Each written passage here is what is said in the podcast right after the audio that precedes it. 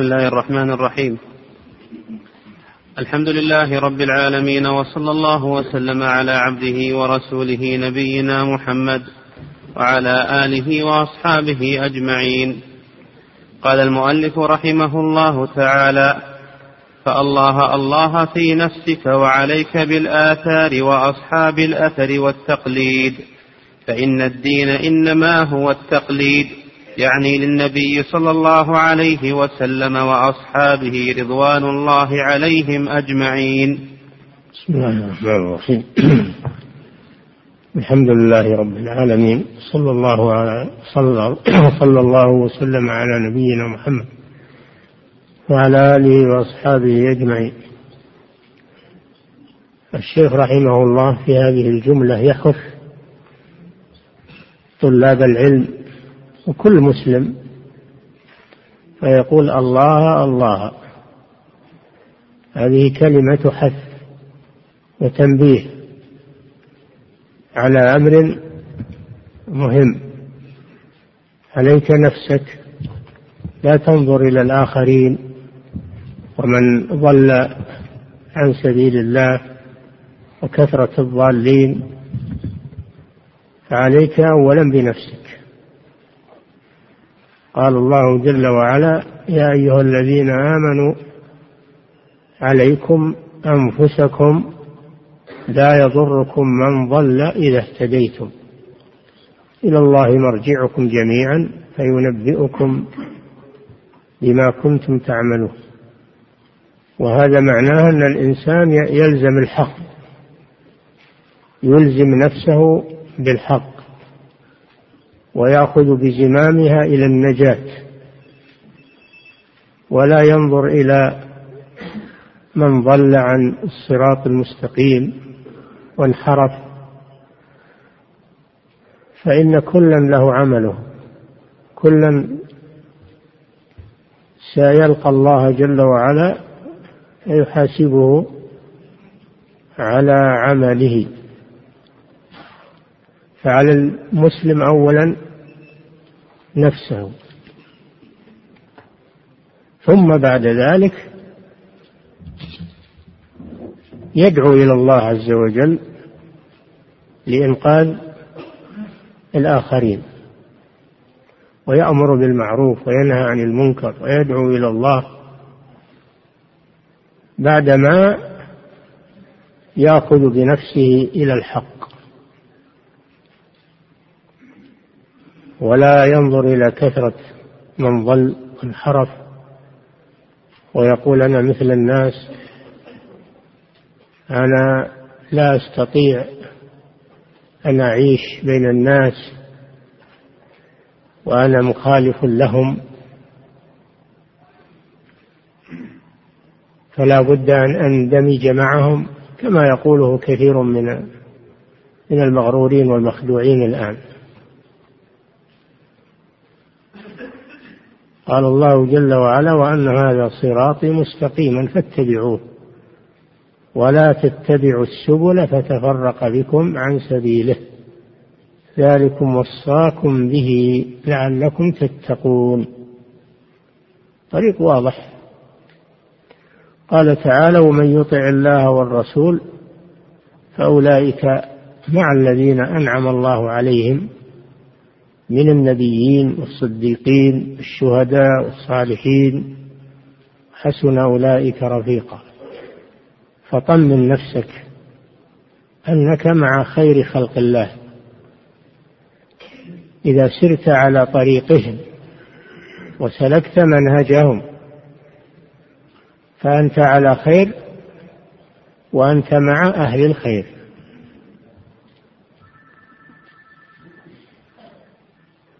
هذا هو الطريق الصحيح. وإلا فإن الفتن تشتد ويكثر أهل الضلال. ولكن من عرف الحق وتمسك به فإنه على خير. ولا نقول إنه ما يصل إليه أذى ولا يضايق بل يصل إليه أذى ويضايق لكن يصبر. ما دام انه على حق يصبر. وقد يقتل. قد يقتل في سبيل ذلك. المهم أنه يكون على حق حيا و وميتا. هذا ما أوصى به النبي صلى الله عليه وسلم. قال المتمسك بسنتي عند فساد أمتي له أجر خمسين. قال طوبى للغرباء. قال بدأ الإسلام غريبا وسيعود غريبا كما بدا فطوبى للغرباء. قالوا ومن الغرباء يا رسول الله؟ قال الذين يصلحون إذا فسد الناس. وفي رواية الذين يصلحون ما أفسد الناس. يكونون غرباء في مجتمعهم. تعرفون حال الغريب؟ والغربة لأن الكثير على مخالفتهم فهو يعيش بين أناس ليسوا من جنسه وليس هو من جنسه هو غريب غريب بينهم. فهذا يحتاج أولا إلى علم وبصيرة ويحتاج أيضا إلى صبر وثبات. ومن وفقه الله عز وجل سهل عليه ذلك. ولذلك نحن ندعو في كل صلاة حينما نقرأ سورة الفاتحة في كل ركعة قوله تعالى اهدنا الصراط المستقيم صراط الذين أنعمت عليهم غير المغضوب عليهم ولا الضالين. هذا دعاء عظيم. في أن يوفقك الله ويهديك ويثبتك إلى طريق المنعم عليهم وأن يجنبك طريق المغضوب عليهم وهم علماء الضلال الذين لا يعملون بعلمهم وطريق الضالين وهم أهل البدع المحدثات والخرافات الذين يعملون على غير علم. فأنت تسأل الله أن يوفقك لطريق العلم النافع والعمل الصالح. هذا دعاء عظيم تردده في كل ركعة من صلواتك. فريضة أو نافلة. لأنك تواجه في حياتك أخطارا عظيمة.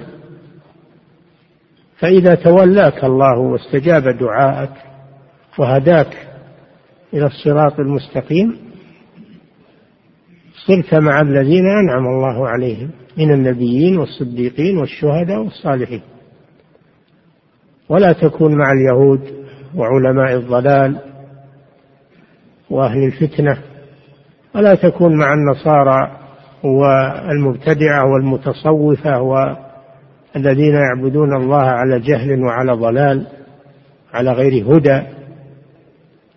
هذا هو الواجب على كل مسلم خصوصا عند اشتداد الفتن. عند اشتداد الفتن والشرور كثرة أهل الضلال قوة أهل الضلال هذا أمر جد وفيه خطورة. نعم. تعيد العبارة. الله فالله الله في نفسك وعليك بالآثار وأصحاب الأثر والتقليد. عليك بالأثر وأصحاب الأثر والتقليد يعني الاتباع. لأن التقليد مراد به الاتباع. اتباع السلف الصالح. السابقون الأولون من المهاجرين والأنصار والذين اتبعوهم بإحسان. هذا هو الاتباع ويسمى التقليد أيضا يعني التشبه بهم التشبه بهم في علمهم وعملهم وسلوكهم وأخلاقهم. فالاتباع هو نفسه هو تقليد وهو تشبه بهم ولا يؤخذ على المؤلف كلمة التقليد كما أخذها بعض الشراح. لا يقصد بالتقليد الاتباع والاقتداء. أما التقليد عند المتأخرين فيريدون به الاتباع لغير الرسول صلى الله عليه وسلم من غير معرفة الدليل. الاتباع لغير الرسول صلى الله عليه وسلم من غير معرفة الدليل. وهذا من العالم لا يجوز أن يأخذ قول أحد بدون معرفة دليله. هذا تقليد أعمى تعصب. أما العامي فإنه يسأل العالم ويأخذ بقوله ولو لم يعرف الدليل لأنه لا ليس من أهل الدليل عامي. فيأخذ بقول العالم الذي يستفتيه إذا كان العالم ثقة في علمه ودينه ولو لم يعرف دليله ما إلا ذا؟ فاسألوا أهل الذكر. كنتم لا تعلمون. فالتقليد ليس مذموما مطلقا وليس محمودا مطلقا. لا بد من التفصيل في هذا. يعني بعض الناس إذا سمع كلمة تقليد ينفر منها على طول. لا لا بد من التفصيل في هذا في هذا الأمر وهذه المسألة. نعم. وعليك بالآثار وأصحاب الأثر والتقليد. عليك بالآثار يعني الأحاديث الصحيحة وأصحاب الأثر وهم علماء الحديث علماء السنة أهل السنة والجماعة هؤلاء هم أهل الأثر وأهل الحديث وأهل السنة. نعم.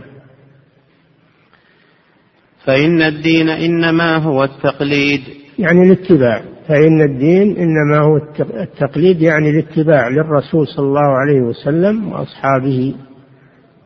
ومن سار على نهجهم نعم. فإن الدين إنما هو التقليد يعني للنبي صلى الله عليه وسلم. أصحابه رضوان الله عليهم أجمعين. نعم. والله جل وعلا يقول السابقون الأولون من المهاجرين والأنصار والذين اتبعوهم. اتبعوهم بإحسان. وقال في حق الرسول صلى الله عليه وسلم لقد كان لكم في رسول الله أسوة حسنة. قال صلى الله عليه وسلم لما سئل عن الفرقة الناجية قال هم من كان على مثل ما أنا عليه وأصحابي. على مثل ما أنا عليه وأصحابي. هذا هو طريق النجاة. ويقول الإمام مالك رحمه الله لا يصلح آخر هذه الأمة إلا ما أصلح أولها. نعم. ومن قبلنا لم يد ومن قبلنا لم يدعونا في لبس فقلدهم واسترح ولا تجاوز الأثر وأهل الأثر. من قبلنا لم يتركونا بل بينوا لنا الطريق الصحيح. بينوا لنا الطريق الصحيح الذي تلقوه عن رسول الله صلى الله عليه وسلم. تلقوا القرآن تلقوا السنة عن الرسول صلى الله عليه وسلم تلقوا الدين عن الرسول صلى الله عليه وسلم فبلغوه لمن بعدهم رضي الله عنهم وأرضاهم. فهم الواسطة بيننا وبين رسول الله صلى الله عليه وسلم وهم حملة هذا الدين. الذي يطعن فيهم يطعن في الدين ويطعن في الرسول صلى الله عليه وسلم. ويريد أن يقطع صلة آخر هذه الأمة بأولها. وإذا انقطعت صلة المتأخر بالسابق هلك. لمن يقتدي إذن؟ من هو قدوته؟ وهذا ما يريده أهل الضلال. يريدون أن يصرفوا أمة محمد صلى الله عليه وسلم عن المنهج السليم الصحيح إلى المنهج المنحرف. حتى يتصرفوا فيهم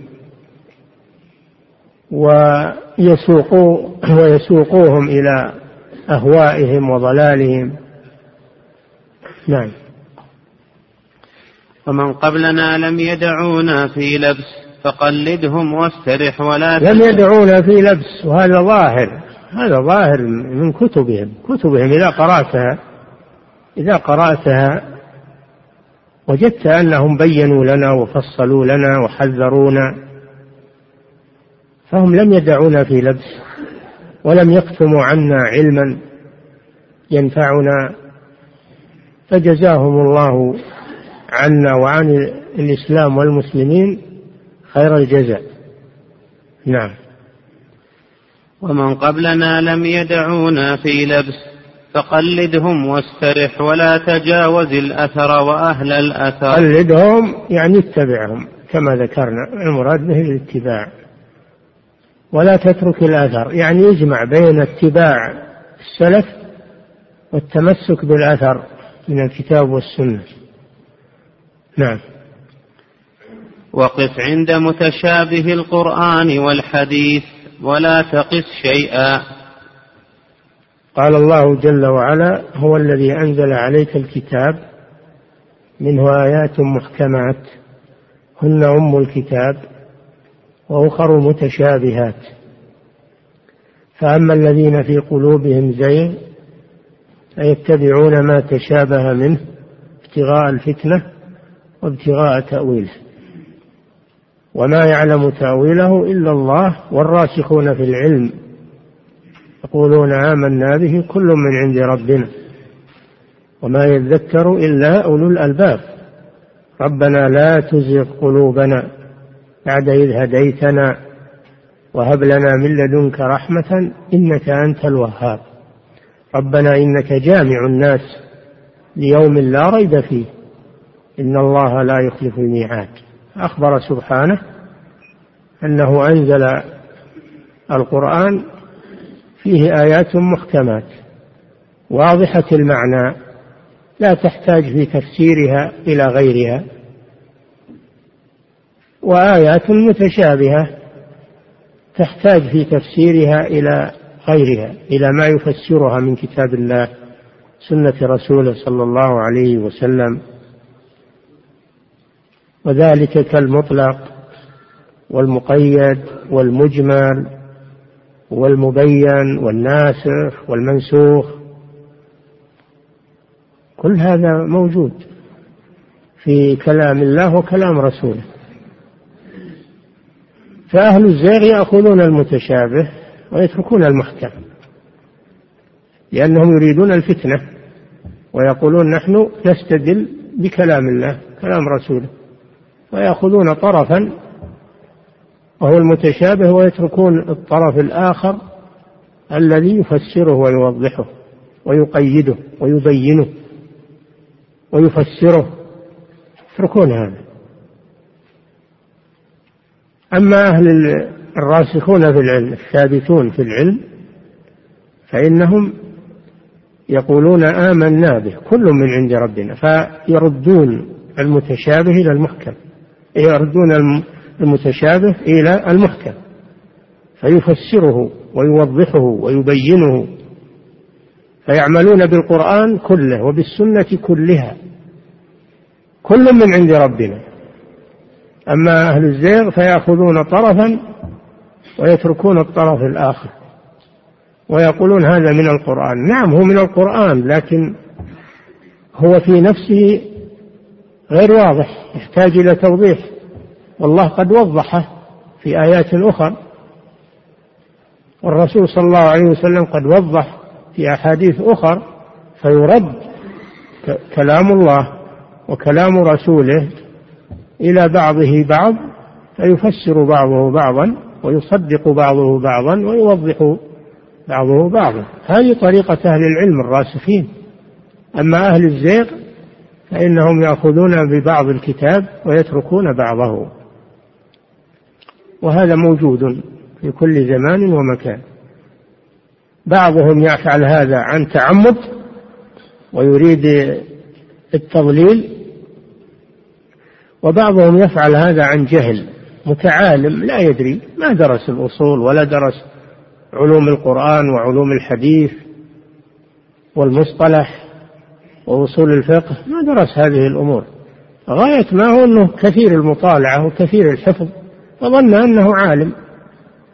ظن أنه عالم إذا كان يحفظ كثيرا ويطالع كثيرا لكن ما عنده أصول العلم. ما عنده أصول العلم وقواعد العلم ما هي عنده لأنه ما تعلم. فهذا هو الذي هذا عن جهل. هذا عن جهل وهو في نفس الأمر ضال لأن الطريق الذي يسير فيه طريق ضلال. لا أمور الدين وأمور الأحكام الشرعية تحتاج إلى عناية وتحتاج إلى تعلم وتحتاج إلى تلقي عن أهل العلم. فهم بين أمرين إما زائغ يعرف أنه مخطئ لكن يريد التضليل ويقول هذه آية وهذا حديث أنا أستدل من كلام الله وكلام رسوله يغر الناس. وإما جاهل ما يدري وش طريقة الاستدلال ولا طريقة التعامل مع النصوص ما يعرف هذه الأمور لأنه ما درسها فالأمر خطير جدا. لذلك يتعين على طلبة العلم أن يعتنوا بهذا الأمر وأن يدرسوه دراسة حقيقية على أهل العلم على أهل البصيرة. إن كانوا يريدون يريدون الهدى والخير وإلا فالمسألة خطيرة جدا. ولا ولا وليس الأمر مقصورا عليهم هم يهلكون هم وحدهم لكن يهلكون غيرهم ممن يقتدي بهم ويتبعهم. نعم. فأدلة الشرع مترابطة بعضها ببعض الأحكام الشرعية مترابطة الذي يقطع الصلة بينها يقطع ما أمر الله به أن يوصل. يكون من الذين يقطعون ما أمر الله به أن يوصل ويفسدون في الأرض. أولئك لهم اللعنة ولهم سوء الدار والعياذ بالله. نعم. وقف عند متشابه القرآن والحديث ولا تقس شيئا. نعم لا تتكلم وتأخذ المتشابه بل قف عنده حتى ترده إلى ما يفسره ويوضحه من كلام الله وكلام رسوله. لا تأخذه على طول وتستدل به غير بصيرة. مثلا قال الله جل وعلا والذين يتوفون منكم ويذرون أزواجا يتربصن بأنفسهن أربعة أشهر وعشرة. في الآية التي بعدها والذين يتوفون منكم ويذرون أزواجا وصية لأزواجهم متاعا إلى الحول سنة كاملة. العدة عدة الوفاة سنة كاملة. فأي الآيتين تأخذ؟ العلماء جمعوا بين الآيتين بأن الآية الأخيرة هذا كان في أول الأمر. كان في أول الأمر المتوفى عنها تبقى في بيتها سنة كاملة. في عدة. ثم خفف الله جل وعلا فأنزل قوله تعالى والذين يتوفون منكم ويذرون أزواجا يتربصن بأنفسهن أربعة أشهر وعشرا فإذا بلغن أجلهن يعني أربعة أشهر وعشر فلا جناح عليكم فيما فعلن في أنفسهن بالمعروف. لا جناح. تخرج من العدة وتتزوج وتتزين وتتطيب. لأن انتهت عدته الله جل وعلا أمر بقطع يد السارق والسارق والسارقة فاقطعوا أيديهما. طيب أي اليدين تقطع؟ ومن ومن أي مكان تقطع؟ وكم المبلغ الذي تقطع به اليد؟ كل هذا ما ليس في القرآن. هذا في سنة الرسول صلى الله عليه وسلم الذي وكل الله إليه بيان القرآن. وبين أن التي تقطع هي اليد اليمنى وأنها من مفصل الكف وأنه لا يجوز القطع إلا بنصاب. إذا بلغت السرقة النصاب ثلاثة دراهم أو ربع دينار. فالسنة مفسرة للقرآن ومبينة. لو جاء جاهل وأخذ الآية على طول وقطع يد السارق على غير بصيرة وعلى ماذا تكون النتيجة؟ اليد تشمل من من من الكتف إلى الأصابع. يقطع اليد كلها. ما أي اليدين يقطع؟ المسألة الصلاة. الله أمر بإقام الصلاة. كم الصلوات؟ وما هي مواقيتها؟ وما هي أعداد الركعات؟ من الذي بين هذا؟ الرسول صلى الله عليه وسلم في السنة. السنة تفسر القرآن وتوضحه تدل عليه. المسألة تحتاج إلى علم وتحتاج إلى بصيرة تحتاج إلى فقه في دين الله عز وجل. نعم. وقف عند متشابه القرآن كذلك يقول الله يقول يقول النبي صلى الله عليه وسلم لا ترجعوا بعدي كفارا. يضرب بعضكم رقاب بعض. هذا يدل على أن الذي يقتل المؤمن يكون كافرا خارجا من الملة. لكن قوله تعالى فمن عفي له من أخيه شيء فاتباع بالمعروف. ويا أيها الذين آمنوا كتب عليكم القصاص في القتلى الحر بالحر والعبد بالعبد والأنثى بالأنثى فمن عفي له من أخيه شيء. فسمى القتيل أخا للقاتل. من أخيه يعني القتيل. دل على أن القاتل لا يخرج من الإسلام وأن الأخوة الإيمانية باقية. فيكون لا ترجع بعد كفارا كفر الأصغر الذي لا يخرج من الملة. وكذلك في قوله وإن طائفتان من المؤمنين اقتتلوا. من المؤمنين. اقتتلوا. دل على أنه لا يزول الإيمان بالاقتتال وإنما هذا كبيرة من كبائر الذنوب وهو كفر أصغر ثم قال إنما المؤمنون إخوة فأصلحوا بين أخويكم المتقاتلين. إخوة. فلا بد من التروي في هذه الأمور والتفقه في دين الله وأخذ العلم من مصادره وعن حملته. نعم. وقف عند متشابه القرآن والحديث ولا تقف شيئا. كما أن في القرآن آيات متشابهة فكذلك في الحديث. أحاديث متشابهة يرد بعضها إلى بعض فيوضح بعضها بعضا ويفسر بعضها بعضا. نعم. ولا تطلب من عندك حيلة ترد بها على أهل البدع.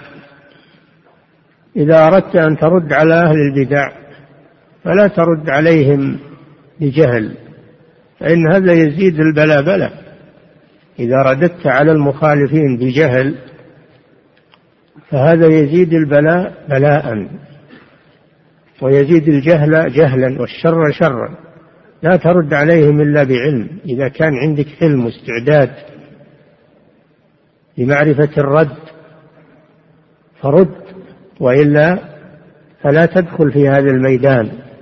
فيكون ما تفسد أكثر مما تصلح لا ترد عليهم بهواك أو بما يتراءى لك من الفكر لا ترد إلا بعلم وإلا فتوقف. نعم. ولا تطلب من عندك حيلة ترد بها على أهل البدع. نعم. كثير من طلبة العلم الآن يردون بدون تروي وبدون قواعد للرد وبدون علم فيحصل في هذا مغالطات كبيرة سبب هذه الردود التي لا تتسم بالطرق العلمية والرد العلمي.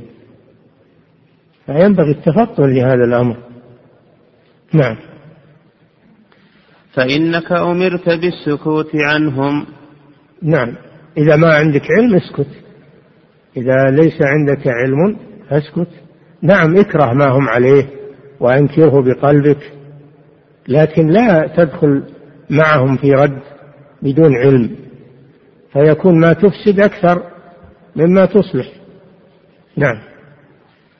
فإنك أمرت بالسكوت عنهم فلا تمكنهم من نفسك. أي نعم لأنك إذا رددت بجهل مكنتهم من نفسك. مكنتهم من أنهم يردون عليك ويتغلبون عليك ويذكرون الأخطاء التي وقعت فيها فتكون أنت المخطئ في هذا. لكن إذا رددت بعلم وحجج ما استطاعوا ما استطاعوا أنهم يردون عليك. نعم. أما علمت أن محمد بن سيرين رحمه الله مع فضله لم يجب رجلا من أهل البدع في مسألة واحدة. هذا مع علمه رحمه الله محمد بن سيرين من كبار التابعين ومن أهل العلم المشهورين ومع هذا لم يدخل في الرد على أهل البدع في مسألة واحدة. لم يدخل معهم لأنه يرى أن الرد عليهم لا لا يجدي. الرد عليهم لا يجدي. نعم. أما علمت أن محمد بن سيرين رحمه الله مع فضله لم يجب رجلا من أهل البدع في مسألة واحدة. إذا جاءوه يسألونه ما هو بسؤال علم وإنما سؤال تعنت. إذا جاء أول البدع يسألونه ليس سؤال استرشاد.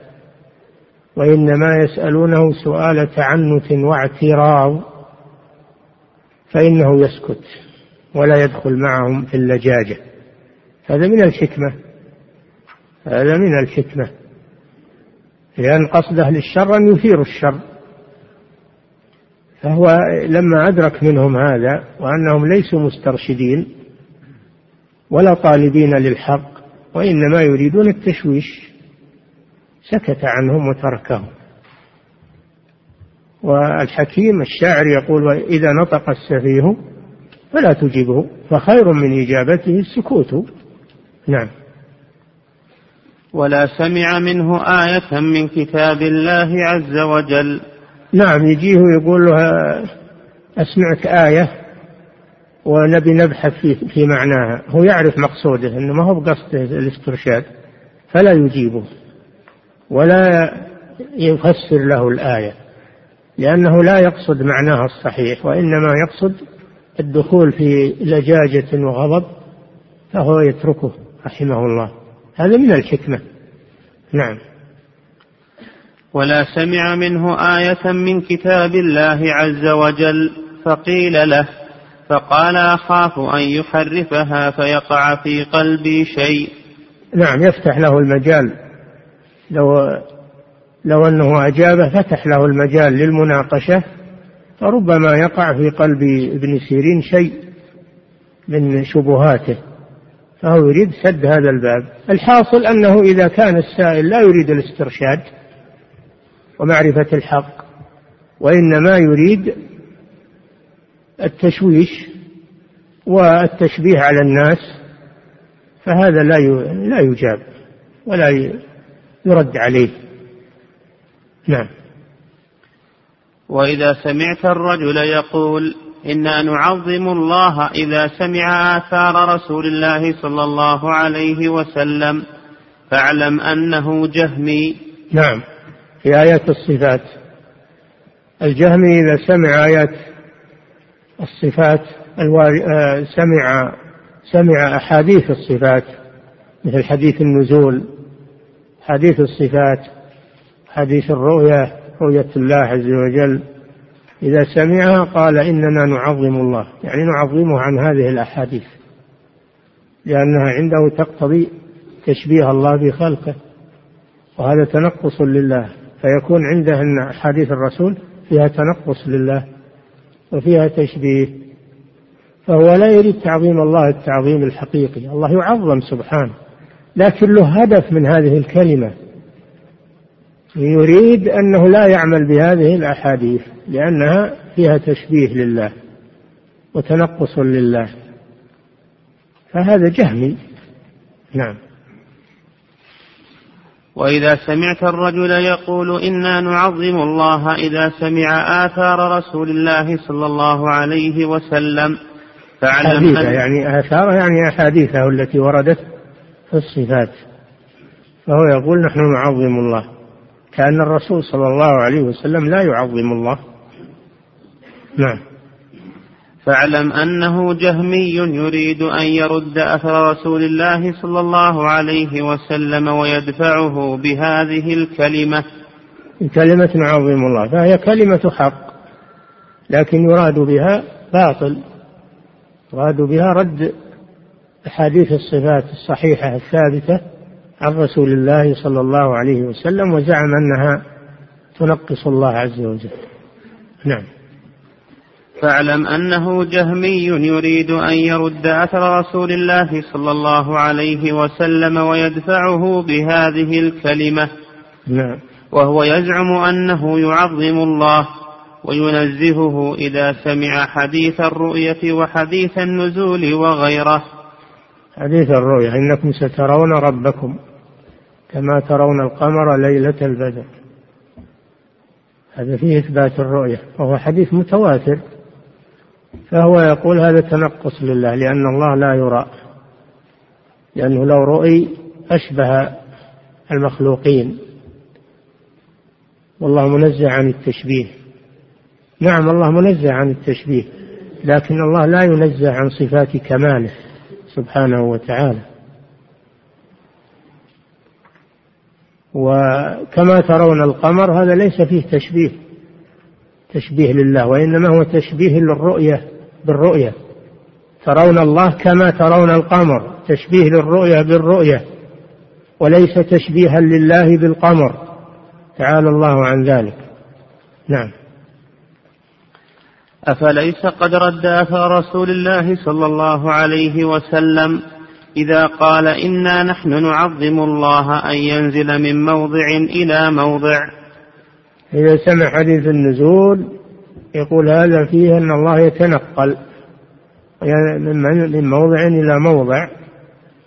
أنا أقول كلمة يتنقل هذه من عندك. نحن نثبت النزول والله قادر على كل شيء. لا نقول ينتقل ولا ما ينتقل. هذا لم يرد. نقول ينزل كما جاء عن رسول الله صلى الله عليه وسلم. أما كلمة التنقل والحركة والانتقال هذه أشياء لا نتكلم فيها. والله قادر على كل شيء ولا يقاس بخلقه سبحانه وتعالى. ينزل نزولا يليق بجلاله سبحانه وتعالى كما يشاء. ولا يحيطون بشيء من علمه ولا يحيطون به علما. نحن لا نحيط بالله علما. و وكالقاعدة أنتم تعرفونها. القاعدة أنتم تعرفونها في الأسماء والصفات. أننا نثبت ما جاء عن الله ورسوله ولا نتدخل في الكيفية. كيفية النزول كيف ينزل؟ لا نتدخل فيه. استوى على عرش كيف استوى؟ لا نتدخل في الكيفية. لأننا لا نحيط بالله علما. كيف استوى؟ كيف ينزل؟ ما نعلم هذا. نعم. أفليس قد رد أثر رسول الله صلى الله نعم. عليه وسلم؟ نعم. أفليس قد رد أثر رسول الله صلى الله عليه وسلم؟ إذا قال إنا نحن نعظم الله أن ينزل من موضع إلى موضع. هذا رد حديث رسول الله صلى الله عليه وسلم. ووصف الرسول بأنه يتنقص الله حيث وصفه بأنه ينتقل من موضع إلى موضع. هل الرسول قال إن الله ينتقل من موضع إلى موضع؟ الرسول قال ينزل ربنا. قال ينزل ربنا. ولم يقل إن الله ينتقل من موضع إلى موضع؟ من قال هذا رسول الله صلى الله عليه وسلم؟ نعم. فقد زعم أنه أعلم بالله من غيره. أعلم بالله من الرسول صلى الله عليه وسلم. وهل بعد هذا الكفر كفر والعياذ بالله؟ نعم. فقد زعم أنه أعلم بالله من غيره. فاحذر هؤلاء فإن جمهور الناس من السوق من السوقة وغيرهم على هذه الحال. نعم السوقة يعني العوام. احذرهم احذر هذا وهذه الجاهلية احذرها ولا تدخل فيها.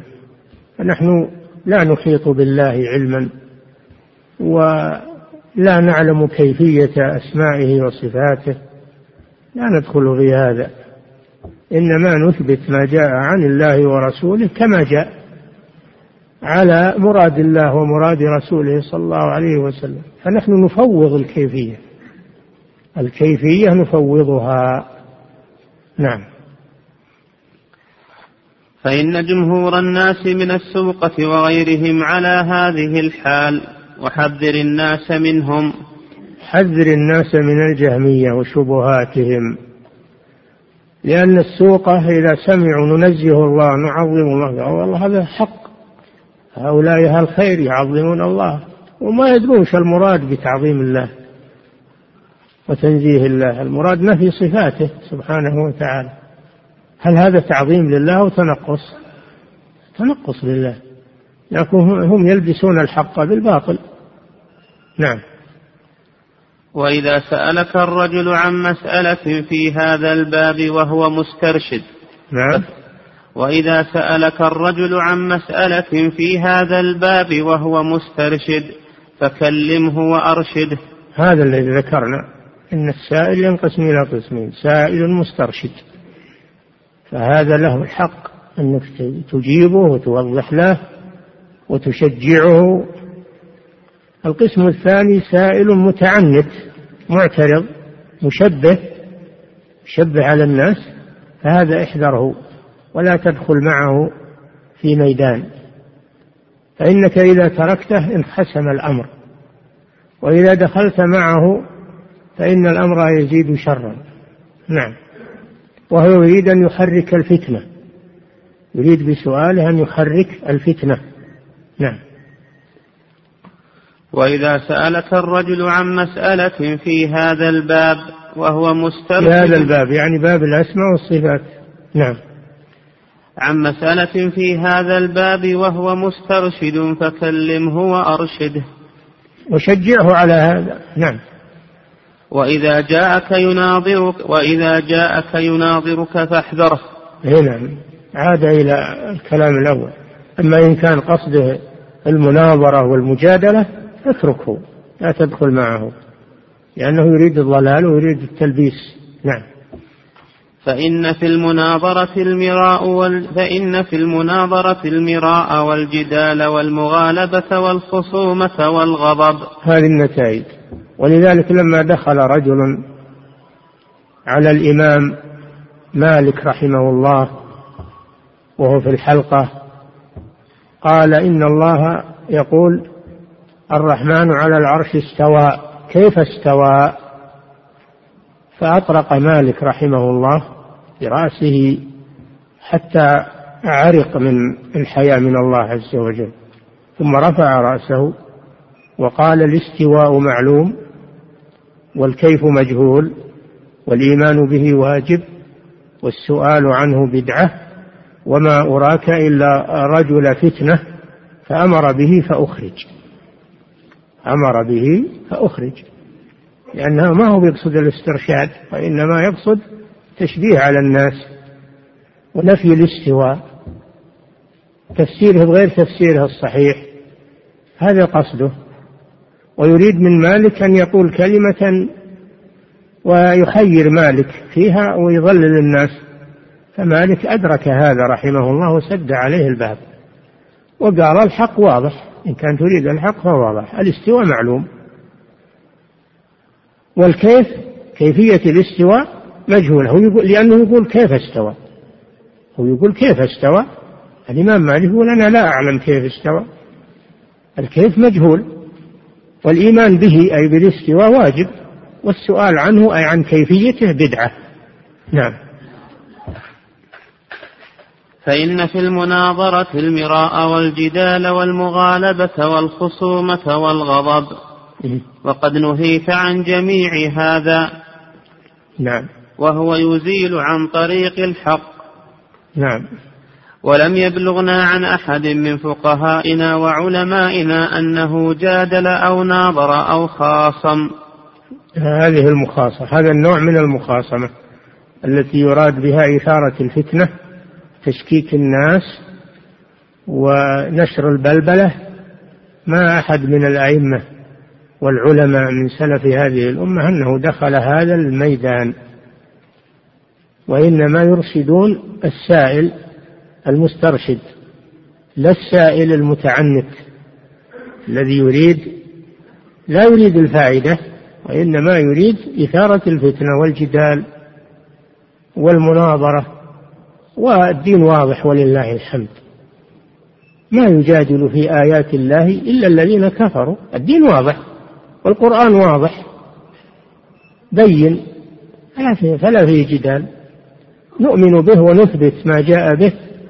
نؤمن به لفظا ومعنى ونعمل به كما جاء عن الله ورسوله. هذا هو الواجب علينا. ولا ندخل في المجادلة.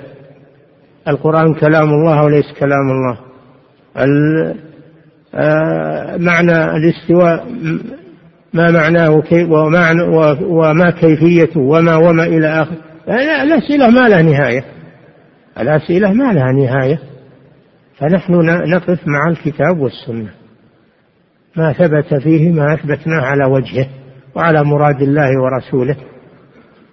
وما نفياه ننفيه. دون دخول في لجاجة أو مجادلة أو مناظرة عقيمة. تضلل العقول وتذهب بالأوقات وتشغل الناس بدون فائدة. نعم. قال الحسن البصري رحمه الله تعالى الحكيم لا يماري ولا يداري. الحكيم الحسن البصري إمام أهل البصرة وإمام التابعين رحمه الله الحسن بن أبي الحسن البصري الإمام المشهور من التابعين.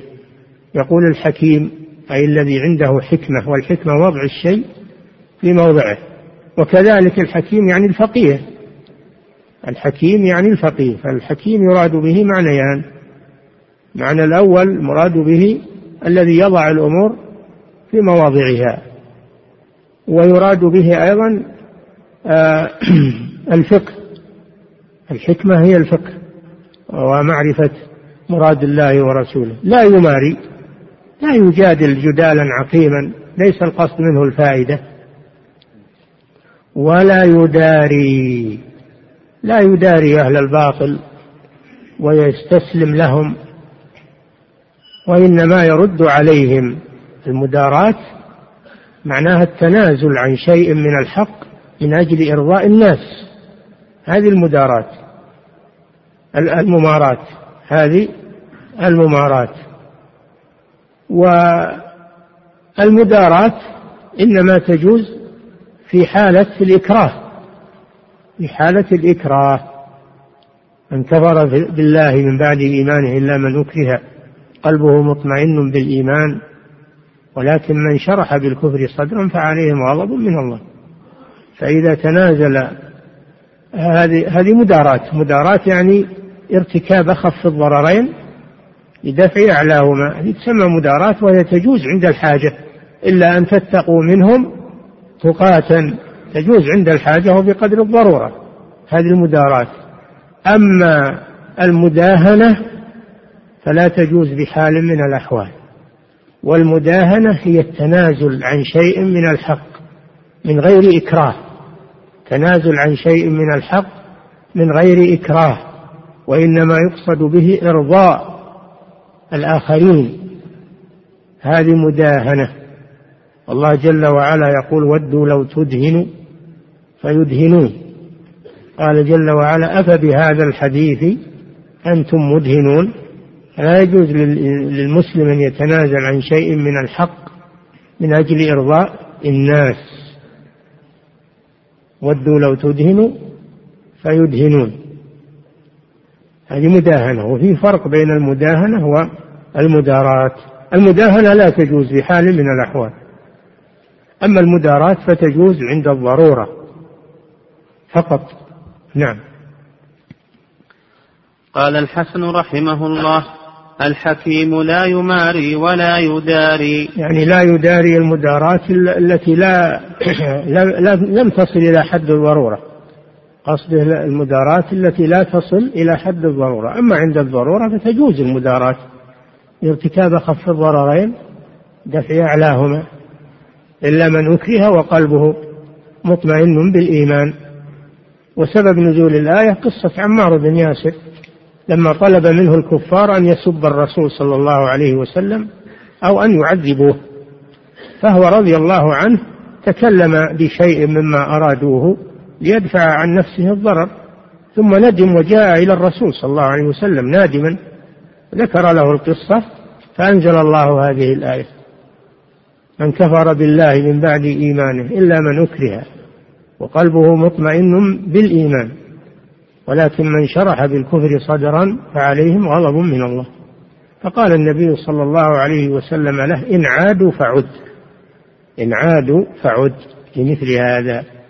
هذه مداراة جائزة للضرورة لدفع الضرر عن عن النفس. نعم. وهو على اليقين هو ما تزحزح يقينه في قلبه ولا إيمانه في قلبه ما تزحزح عن هذا. وإنما هي كلمة قالها بلسانه يدفع بها الضرر فقط. نعم.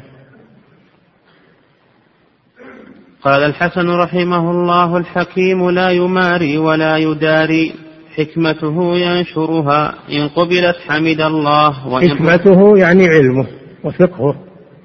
حكمته يعني علمه وفقهه ينشرها. إن قبلت فالحمد لله هذا هو المطلوب. وإن لم تقبل فإنه يكون أبرأ. ذمته وبلغ الحجة. نعم. إن قبلت حمد الله وإن ردت حمد الله. حمد الله أنه أقام الحجة وبلغ الحجة وأدى ما عليه. نعم. وهداية القلوب بيد الله سبحانه وتعالى. نعم. وجاء رجل إلى الحسن رحمه الله فقال أنا أناظرك في الدين فقال الحسن أنا قد عرفت ديني فإن كان دينك قد ضل منك فاذهب فاطلبه. كلمة حكمة. قال أنا أناظرك في الدين. قال الحسن رضي الله عنه أنا أعرف ديني.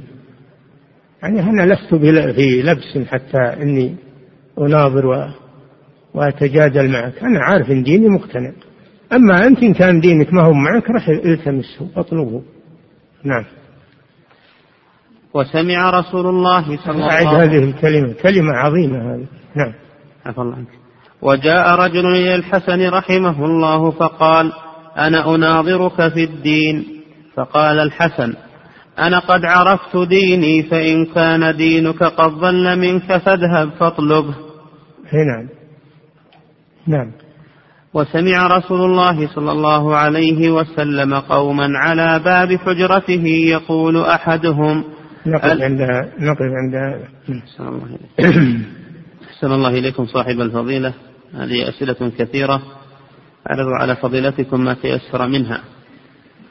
هذا سائل يقول هل المستمسكون الآن في زماننا بالتوحيد والسنة هم غرباء أم الغرباء يكونون في آخر الزمان؟ نعم من استمسك بالسنة بين أهل الباطل وأهل الشر فهو غريب والغربة تختلف منها غربة شديدة ومنها غربة خفيفة. نعم الغربة تختلف كل زمان بحسبه والفتنة اليوم كما ترون شديدة لا حول ولا قوة إلا بالله.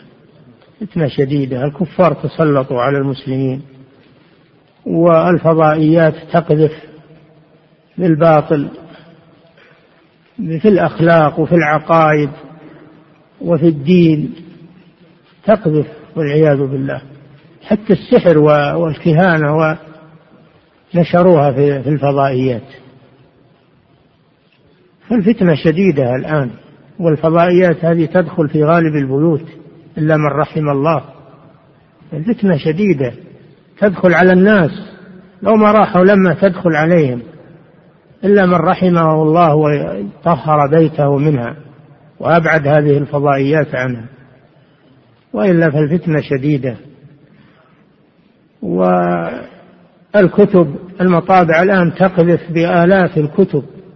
كتب أهل الضلال وأهل الزيغ. والدنيا مختبصة الآن. فأهل الحق الثابتون عليه لا شك أنهم في غربة. لكن قد يأتي غربة أشد في آخر الزمان. نعم.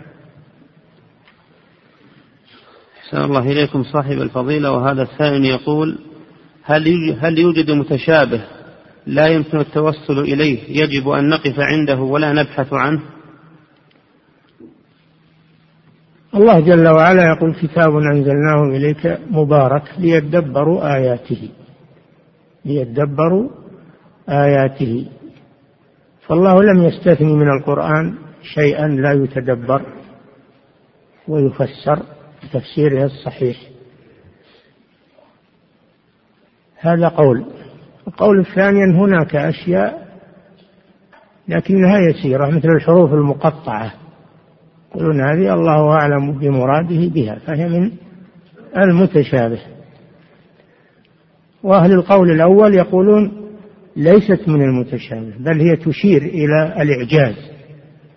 تشير إلى الإعجاز أن هذا القرآن معجز فهذه فهو مركب من هذه الحروف وأنتم عجزتم أن تأتوا بمثله. ولذلك ما يأتي حروف مقطعة إلا وبعدها إشارة إلى إلى القرآن. ألف لام ميم ذلك الكتاب لا ريب فيه.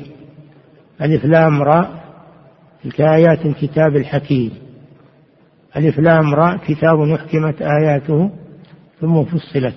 قاف والقرآن آه، قاف والقرآن المجيد. صاد والقرآن ذي الذكر. ياسين والقرآن الحكيم. وهكذا. تجد كل بعض الحروف المقطعة يجد في يأتي بعدها ذكر القرآن مباشرة. فهذا إشارة إلى الإعجاز أن القرآن مركب من الحروف العربية التي تنطقون بها وعجزتم أن تأتوا بأقصر سورة من سور القرآن. وهذا له وجه الكلام هذا له وجه وهو قول شيخ الإسلام ابن تيمية. نعم. أحسن الله إليكم صاحب الفضيلة وهذا السائل يقول ما معنى قول الإمام أحمد رحمه الله؟ لا تقلدن مالكا ولا أبا حنيفة وخذ من حيث أخذوا. الإمام أحمد يخاطب علماء يخاطب عالما مثله يخاطب عالما مثله قادرا على الاجتهاد استنباط الأحكام. هذا لا يجوز له أن يقلد. أما العاجز فله أن يقلد للضرورة. نعم. أحسن الله إليكم صاحب الفضيلة وهذا سائل يقول ما معنى قول البربهاري رحمه الله وقف عند متشابهه ولا تقس شيئا لا تقس شيئا لا تقل تقس بعقلك قياس العقلي لا تقس هذه المتشابهات بعقلك وتفسرها بعقلك. المتشابهات تفسر بالمحكمات. القرآن يفسر بعضه بعضا الأحاديث يفسر بعضها بعضا. فأنت لا تفسر من عندك. نعم. أحسن الله إليكم صاحب الفضيلة وهذا السائل يقول ما قيمة الثلاثة الثلاثة دراهم أو الربع دينار في وقتنا الحالي؟ وبأي شيء تقاس؟ ربع دينار مثقال يعني ربع مثقال ربع مثقال لأن الدينار الإسلامي مثقال من الذهب وربعه ربع مثقال. وربع وربع الدينار في ذاك الوقت يساوي ثلاثة دراهم. فالأصل ربع الدينار. ثلاثة دراهم إسلامية. وهي تعادل تقريبا ثلاثة أرباع الريال السعودي. ثلاثة أرباع الريال السعودي أو قريبا من هذا. نعم. أحسن الله إليكم صاحب الفضيلة. هذا السائل يقول ما هي الوسائل التي يستطيع بها العالم معرفة أن قصد السائل عدم الاسترشاد كما علم ذلك محمد بن سيرين رحمه الله. يعرف من حاله يعرف من حاله وسوابقه. وسؤاله أيضا السؤال من حين تسمع السؤال تعرف نوعيته. هل هو سؤال استرشاد أو سؤال تعجيز و... نعم. أحسن الله إليكم صاحب الفضيلة وهذا السائل يقول هل كل أمر منسوب إلى الجاهلية فإنه مذموم مطلقا؟ نعم. كل أمر منسوب إلى الجاهلية فإنه مذموم مطلقا لأن أمور الجاهلية مذمومة. الأمور التي في الدين أما الأمور التي في الأخلاق والعادات إكرام الضيف وإكرام الجار والشجاعة والمروءة محمودة. لكن المراد الأمور الدينية. فالدين قضى على الجاهلية. الدين الإسلامي قضى على الجاهلية. فلا يبقى شيء من أمور الجاهلية يتدين به لله عز وجل. نعم. أحسن الله إليكم صاحب الفضيلة. وهذا السائل يقول هل ما يحصل من بعض الكتاب وحتى, وحتى أمور الجاهلية التي يظهر أنها من المحاسن لا نأخذ بها حتى يقر حتى يقرها ديننا. ديننا أقر إكرام الجار وأقر الوفاء بالعهود وأقر إكرام الضيف. هذه كانت موجودة في الجاهلية وأقرها ديننا. نعم. أحسن الله إليكم صاحب الفضيلة. هذا سائم يقول هل ما يحصل من بعض الكتاب في الصحف من تطاول على الدين وتجرؤ على العلماء؟ داخل في الذين لم يرد عليهم الإمام محمد بن سيرين وهل الأولى الرد عليهم أم تركهم؟ أنا بينت هذا وقلت الذي عنده مقدرة وعنده حكمة في الرد يرد.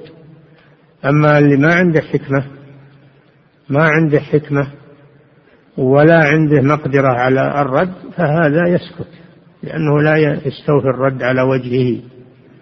وأيضا الذي عنده حكمة وعنده علم إذا رأى أن الرد مناسب رد وإن رأى أن الرد لا يناسب في وقت من الأوقات لا يرد. هذا يرجع إلى حفظ أهل العلم ومعرفتهم بالأمور والملابسات. نعم.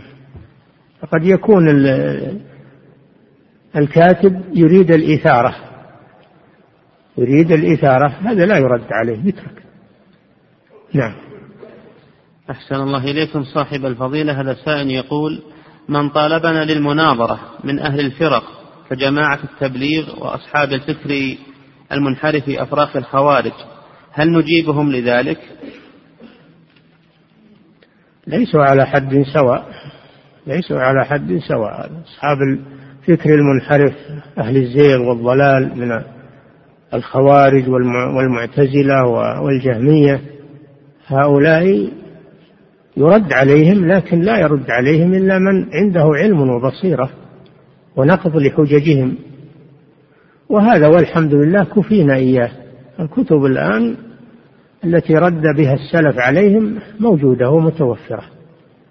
ما تركونا. كما قال الشيخ رحمه الله فيما سمعتم ما تركونا بينوا لنا وورثوا لنا ثروة هائلة من الكتب النافعة. فهم ردوا على الخوارج ردوا على آه، المعتزلة ردوا على الشيعة ردوا على جميع الفرق الضالة. ما علينا إلا أننا نرجع إلى ردودهم ونستفيد منها وننشرها. ننشر كتبهم ونخرجها للناس لأن الحاجة ماسة إليها. كفينا في هذا. نعم. أحسن الله إليكم صاحب الفضيلة. وهذا السائل يقول نلاحظ في بعض القنوات الفضائية مناظرات بين بعض أهل السنة والرافضة فهل يدخل في هذا المناظرات المذمومة؟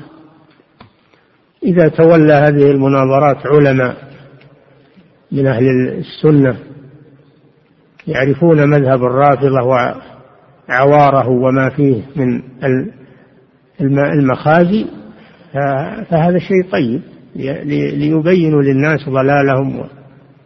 أما إذا كان الذي يدخل معهم ليس عنده معنى إنما عنده غيرة وعنده محبة للخير لكن ما عنده علم.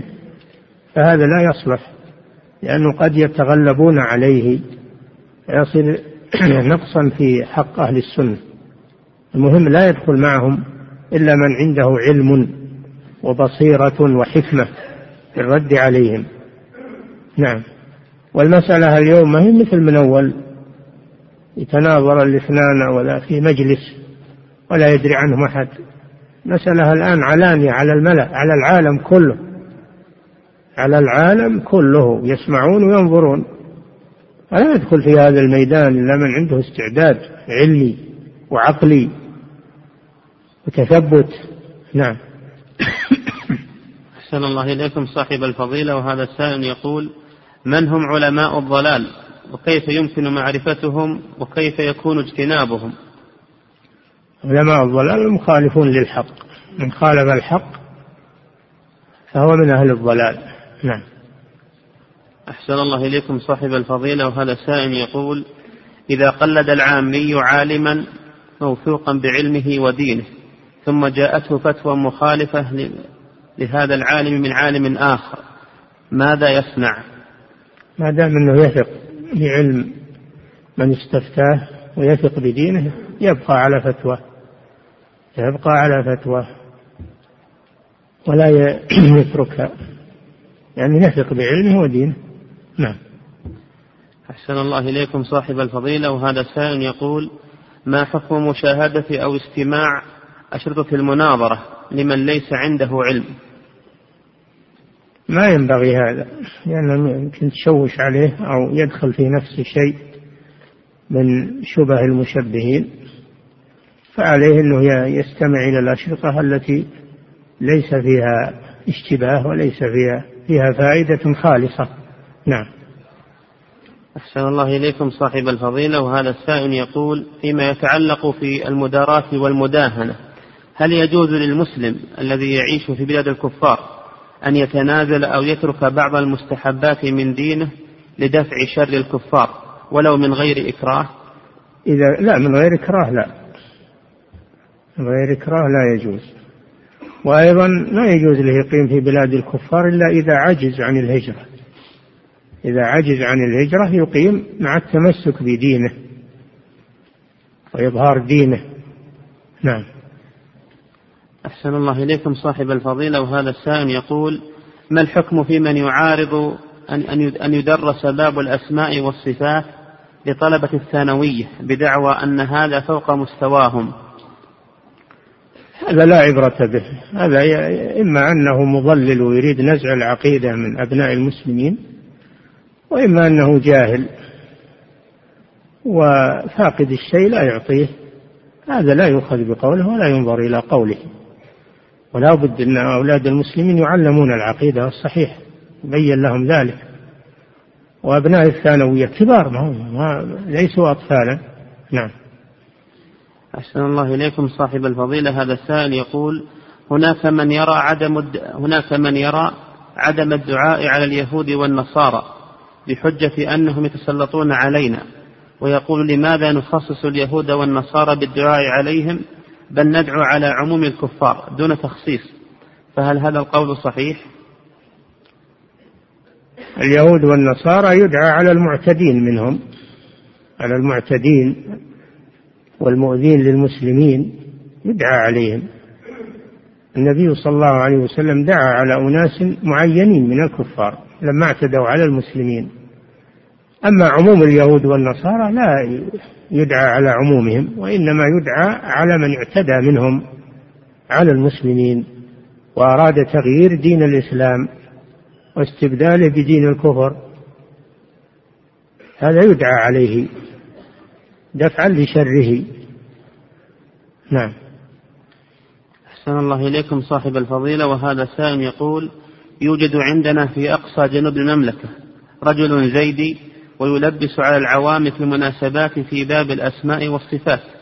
السؤال هل يجوز لي أن أطلب مناظرته أمام الناس حيث أنني أستطيع والحمد لله كشف شبهته؟ لا أمام الناس ما يصلح لكن عليك أنك ترصد شبهاته ترصدها تكتبها تكتبها وترد عليها وتوزع الرد على الناس. كتابة. نعم. أحسن الله إليكم صاحب الفضيلة وهذا السائل يقول هناك من يرقي نفسه بالرقية الشرعية التي جاءت في الكتاب والأحاديث النبوية.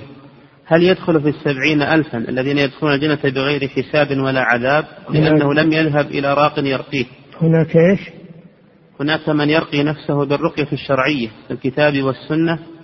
هل يدخل في السبعين ألفا الذين يدخلون الجنة بغير حساب ولا عذاب لأنه لم يذهب إلى راق يرقيه؟ حسب نيته. إذا كان نيته الإخلاص لله في التوحيد تحقيق التوحيد يدخل فيه. هذا حسب النية إنما الأعمال بالنيات وإنما لكل امرئ ما نوى. الرسول صلى الله عليه وسلم لم يمنع الرقية مطلقا وإنما منع طلب الرقية من الناس. كونه يرقي نفسه ويستغني عن الناس هذا عمل طيب. هذا عمل طيب واستغناء. بما عنده من كتاب الله وسنة رسوله صلى الله عليه وسلم. نعم. أحسن الله إليكم صاحب الفضيلة وهذا سائل يقول ما الحكم أن يقول الإنسان في من طعن في كتاب الله أو لعن أصحاب رسول الله صلى الله عليه وسلم بأنهم إخواننا؟ إخوانه هو هم بإخواننا. إخوانه يصير هو وياهم إن شاء الله إلى جهنم. نعم. أحسن الله إليكم صاحب الفضيلة. وهذا سائل يقول لقد كثر الكلام في هذه الأيام عن الاستمطار وأن المطر الذي نزل علينا إنما هو بسبب الاستمطار واغتر بهذا كثير من العوام فيما بين قابل وراد. فما هو التوجيه من فضيلتكم؟ هذا من الفتن أيضا. هذا من الفتن. كما قلت لكم ظهر الذين يدعون علم الغيب في الفضائيات وإخبار الناس بالأمور الغيبية وإخبارهم ببروجهم ومواليدهم وأنهم أصحاب سعادة وأصحاب بؤس. كذلك استنزال الأمطار. المطر الله جل وعلا يقول أفرأيتم الماء الذي تشربون؟ أأنتم أنزلتموه من المزن أم نحن المنزلون؟ هل يقولون نعم نحن المنزلون؟ يقولون لله ما أنت المنزل نحن المنزلون. إن قالوا هذا كفروا. إن قالوا هذا كفروا والعياذ بالله. نعم. وهذا هذا في بلاد أوروبا وأفريقيا وغيره تشكو من الجفاف وقلة الأمطار ورا ما أنفعتهم طياراتهم وأشغالهم وراهم يجون عندنا هنا, هنا. نعم. أحسن الله إليكم صاحب الفضيلة وهذا السائل يقول ما حكم الاستماع إلى القرآن عند العمل بعمل آخر على الحاسب الآلي أو بأي نعم. عمل آخر؟ نعم. يقول سلمك الله ما حكم الاستماع للقرآن عند العمل بعمل آخر أو عند العمل على الحاسب الآلي؟ لا إذا كان أنه منشغلا عن القرآن إذا كان منشغل عن القرآن فلا لا لا يفتح التسجيل إلا وهو مقبل عليه. قال تعالى وإذا قرئ القرآن فاستمعوا له وأنصتوا لعلكم ترحمون. إذا كان يبي يستمع وينصت يفتح التسجيل. أما إذا كان منشغل عنه ولا ولا يسمع إلا الصوت فقط ولا يتأمل في القرآن هذا ما ما يستفيد. نعم. أحسن الله إليكم صاحب الفضيلة. وهذا السائل يقول ما حكم تمثيل الصحابة رضي الله عنهم؟ حيث ظهر في الأسواق أفلام يمثل فيها أصحاب رسول الله صلى الله عليه وسلم. هذا صدرت فيه قرارات من المجامع الفقهية ومن هيئة كبار العلماء بمنع بمنع تمثيل الصحابة رضي الله عنهم. نعم. أحسن الله إليكم صاحب الفضيلة وهذا السائل يقول لقد ظهر في الآونة الأخيرة أشخاص يقومون بالاتصال من خارج هذه البلاد. لقد؟ لقد ظهر في الآونة الأخيرة أشخاص يقومون بالاتصال من خارج هذه البلاد على بعض العلماء في هذه البلاد وليس قصدهم من ذلك طلب العلم أو البحث عن الفائدة بل همهم زرع الفتنة بين العلماء والمشايخ حيث يتنقلون بين عالم وعالم لإثارة الفتنة والشحناء بين العلماء. السؤال ما الموقف أمام هؤلاء وما نصيحتكم لنا؟ والله إذا تأكدتم من هذا وأنهم ليسوا مسترشدين وإنما قصدهم إثارة الفتنة وإيجاد التضارب بين أهل العلم في أجوبتهم فأنتم تحذرون منهم تحذرون منهم وتتصلون بمن يتصلون بهم من العلماء فتبينون لهم أن هؤلاء ليس قصدهم الفائدة وإنما قصدهم إثارة الفتنة فلا يجيبوهم. نعم. إذا تأكدتم من هذا. نعم. أحسن الله إليكم صاحب الفضيلة وهذا سائل يقول ما رأي سماحتكم في كتاب التجريد للمقريزي؟ كتاب طيب ومفيد جدا وهو من الكتب العقيدة الجيدة. نعم. أحسن الله إليكم صاحب مطبوعات الجامعة الإسلامية ومطبوعات دار الإفتاء كتاب جيد. نعم. أحسن الله إليكم صاحب الفضيلة وهذا السائل يقول حججنا من السودان من الخرطوم. أه؟ يقول حججنا من السودان من الخرطوم. فقالوا إن ميقات أهل السودان من جدة. فأحرمنا من جدة وكنا مجموعة. السؤال هل جدة ميقات لأهل السودان حيث حضرنا إليها عن طريق الجو؟ جدة ميقات لأهلها ولمن نوى الحج أو العمرة منها.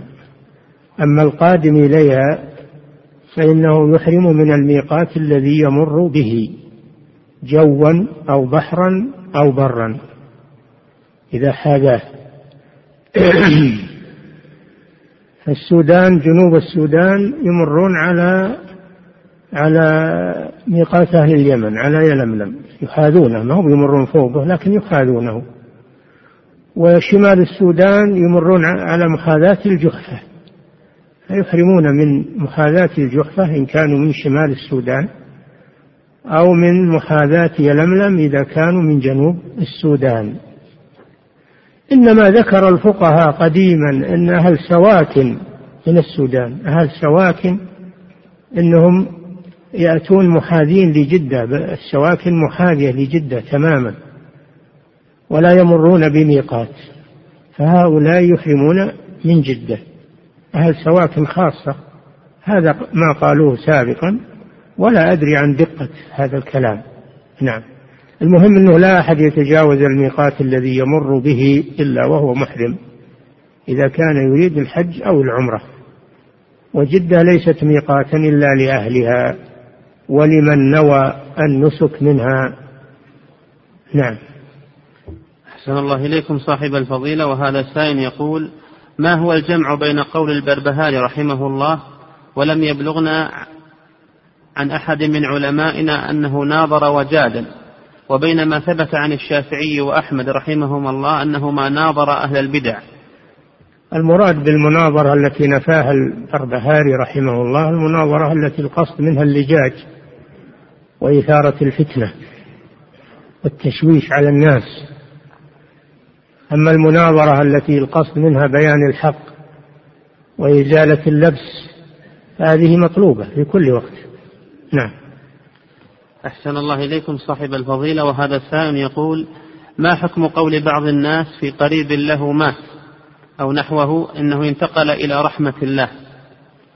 يعني من باب حسن الظن بالله عز وجل لا بأس بذلك إن شاء الله. تقول رحمه الله انتقل إلى رحمة الله تدعو له غفر الله له.